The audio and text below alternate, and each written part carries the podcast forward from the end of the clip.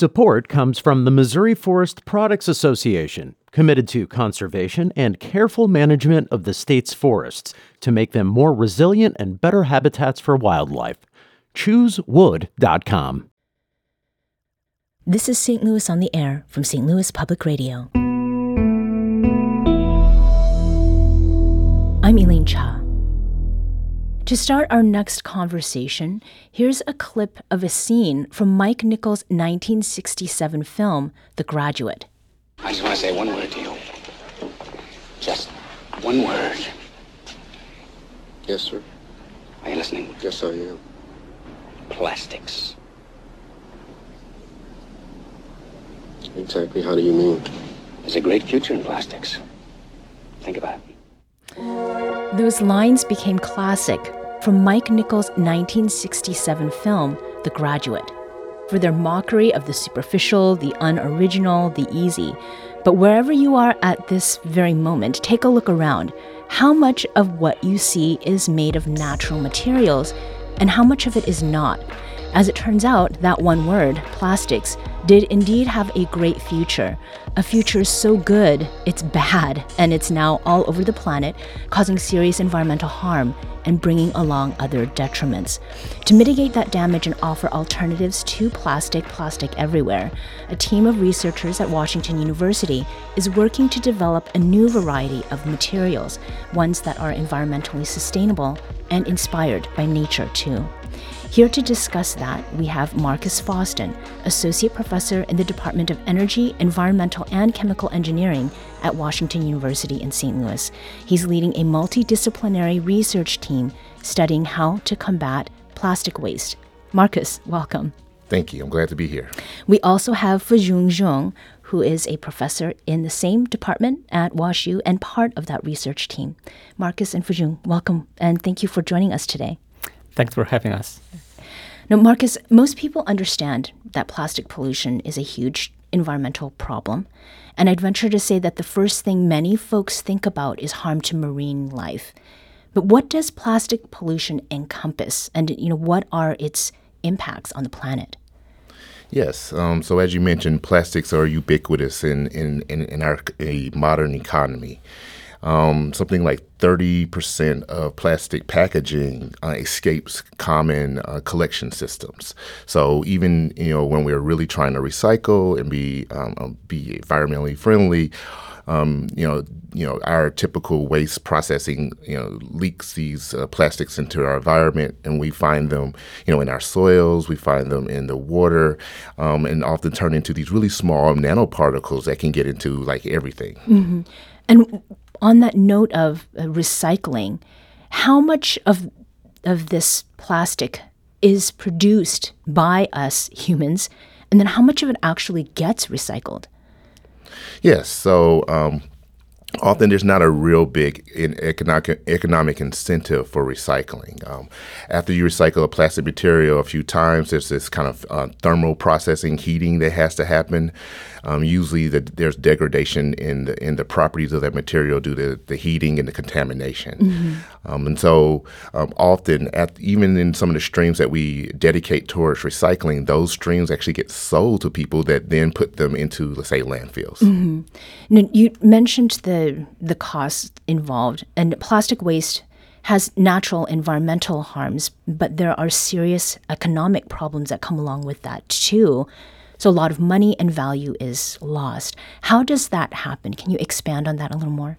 Yes. Um, so we, we you know we're, we're producing plastics from petroleum, and this that process of, of generating um, the monomers that go or the building blocks that go into those plastics um, is actually a quite valuable. Uh, produces something that's quite valuable, mm-hmm. Um, and so as this material leaks into the environment, um, we uh, see losses just to um, the loss of that that on those materials, something on the order of about 80 to 120 million dollars a year annually can be associated with the loss of these plastics into the environment. Mm-hmm.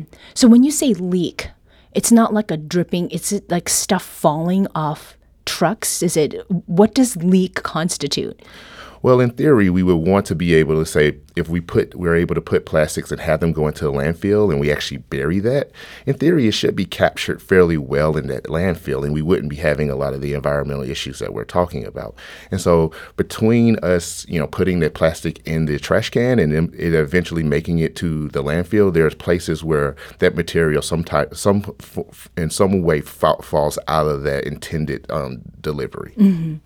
Now, plastic waste is all around us. And it's talked about so much as a global issue that sometimes I think maybe it feels far away or abstract, even. Now, on the local level, how is plastic waste affecting St. Louis and nearby communities? Right. I mean, we think about the ocean a lot, um, and there's a lot of stats that suggest that there's going to be more um, plastic in the ocean than fish um, by the year 2030 or so. Mm-hmm. Um, if we without not 2020, yeah, it's 2030. And so, um, but then if we think about locally, there's a lot of um, environments that are aquatic based. so we're thinking about the Missouri and, and, and Mississippi rivers, mm-hmm. the Great Lakes, and so we see a lot of plastic um, pollution that can happen in those environments. And there's even plastic pollution that we've been able to determine um, are in urban areas as well, in the soil, and and, and, and these things make it eventually into um, into the wildlife and then eventually into human bodies as well. Mm-hmm. Now, let's talk about the research. So, Fuzhong, you've been involved with this, and the central question that you and others on your research team are trying to answer is how can we produce natural materials to replace plastics. Can you explain the scope of your research? Yes, sure. Um, if you think about um, what human being has been uh, getting materials, uh, a, a, century ago, before human invented plastics, we are getting materials mostly from nature. Or, or getting materials from wood, um, from different agricultural products, and, and, and from other uh, uh natural resources many of those materials are degradable, uh, so that uh, once we use them, they do not um, produce harm to the environment. Mm-hmm. Um, and then once we start to use the plastic, we have all these problems. Now the idea is uh, whether we can go back to search for a new natural solution for plastics, whether we can produce these materials by nature um, and through a more environmental friendly way and once we use the material, they also will be able to go back to nature, have the material degraded with, without causing problems in oceans, in, in water system, and in soil. Mm-hmm. Now, a lot of the materials that you are working on producing, they take cues directly from the natural world, as you've been talking about, and organisms in particular. What is an example of that? Right, exactly. So the microorganisms is the catalyst, if you will, that we engineered to help us produce these materials.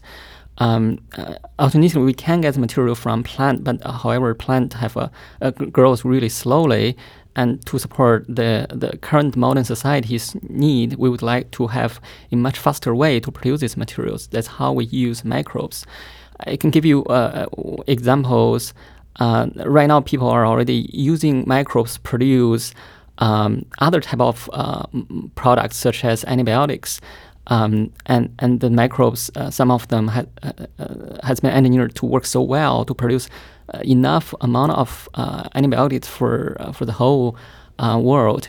Um, but there really hasn't been um, too much uh, technology developed f- to make materials, which mm. will be the next uh, uh, huge challenge that what um, we working in the center is trying to address. Yes, and from what I understand, there is a, a synthetic fiber that ha- that you've produced. Yes, Talk exactly. Yeah, sure. So um, the research um, in uh, in our research lab started from uh, um, from some natural materials that we know uh, of. Uh, one uh, one of the best example is spider silk mm-hmm. fibers. Mm. Um, spider silk fibers has a outstanding mechanical properties um, that people has trained to replicate using other ways, but it's turned out to be so challenging to make spider silks from from other ways and also you cannot really farm spiders because they start to eat each other when they grow too oh, too, close, okay, too closely.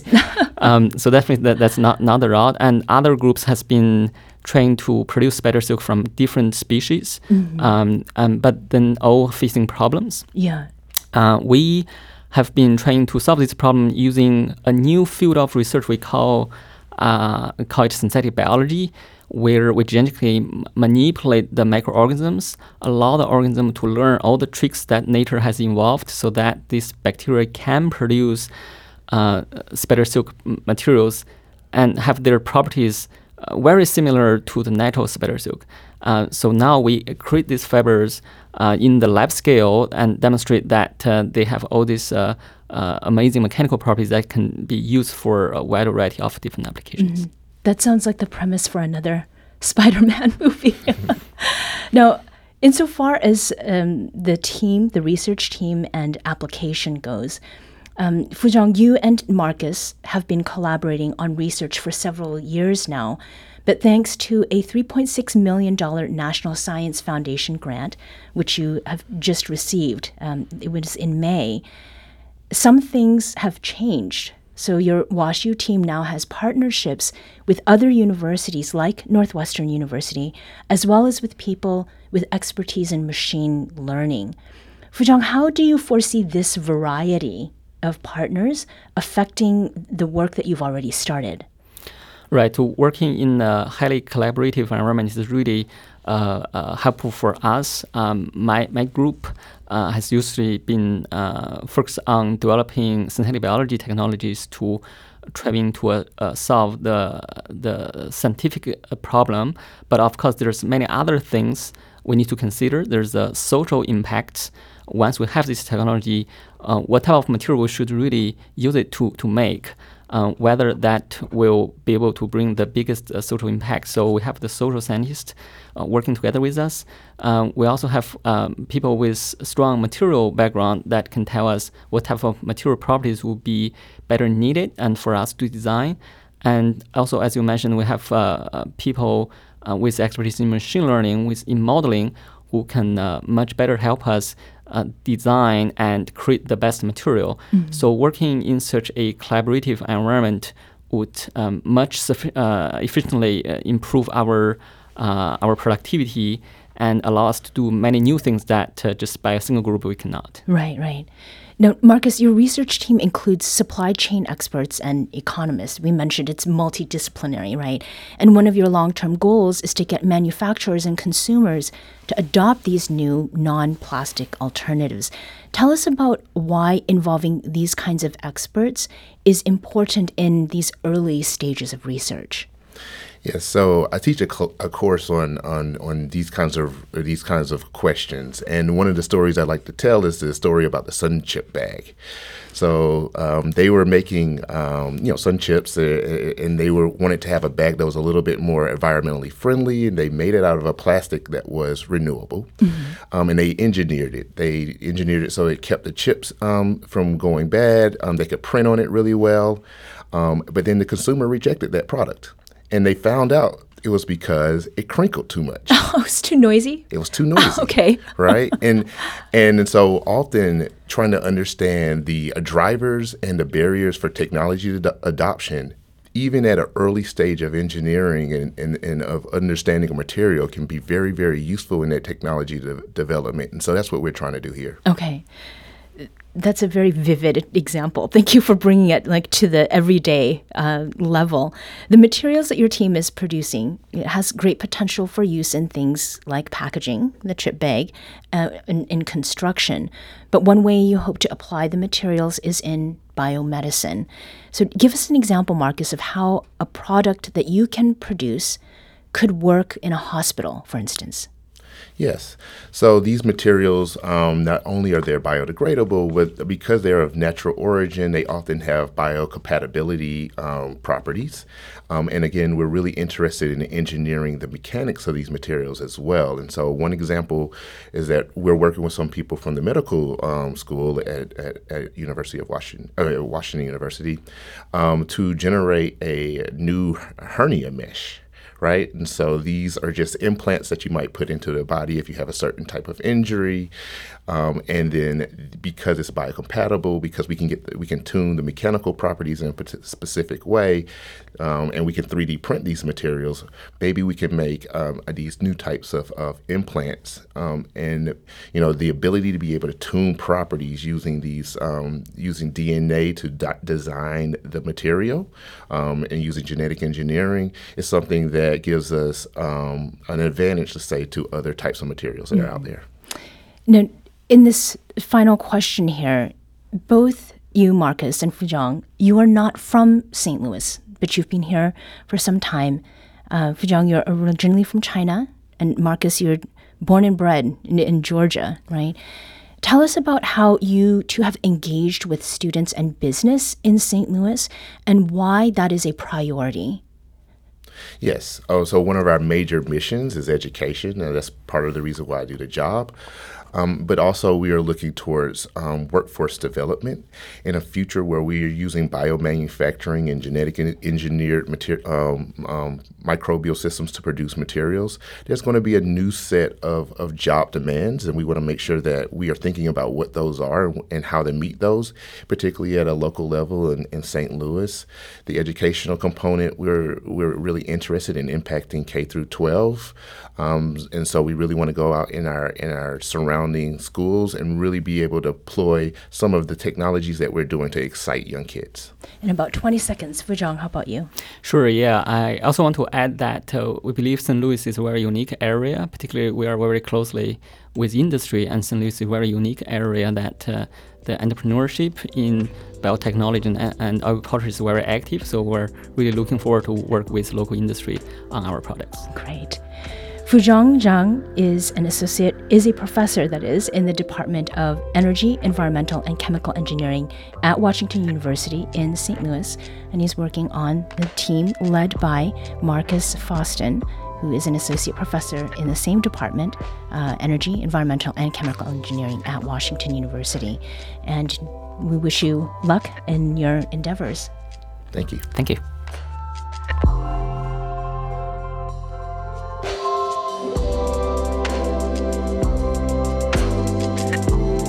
Today's segment was produced by Aula Kuzitz. Audio engineering and podcast design by Aaron Doerr. Our executive producer is Alex Heuer. St. Louis on the Air is a production of St. Louis Public Radio. Understanding starts here. St. Louis on the Air proudly supports local artists by using music from Life Creative Group Do you find yourself regularly listening to episodes of St. Louis on the Air, suggest us to a friend you think might enjoy our conversations, and leave us a review and rating on Apple Podcasts on the App Store. It's the simplest way to help people discover our show. Thank you. St. Louis Public Radio is a member supported service of the University of Missouri St. Louis.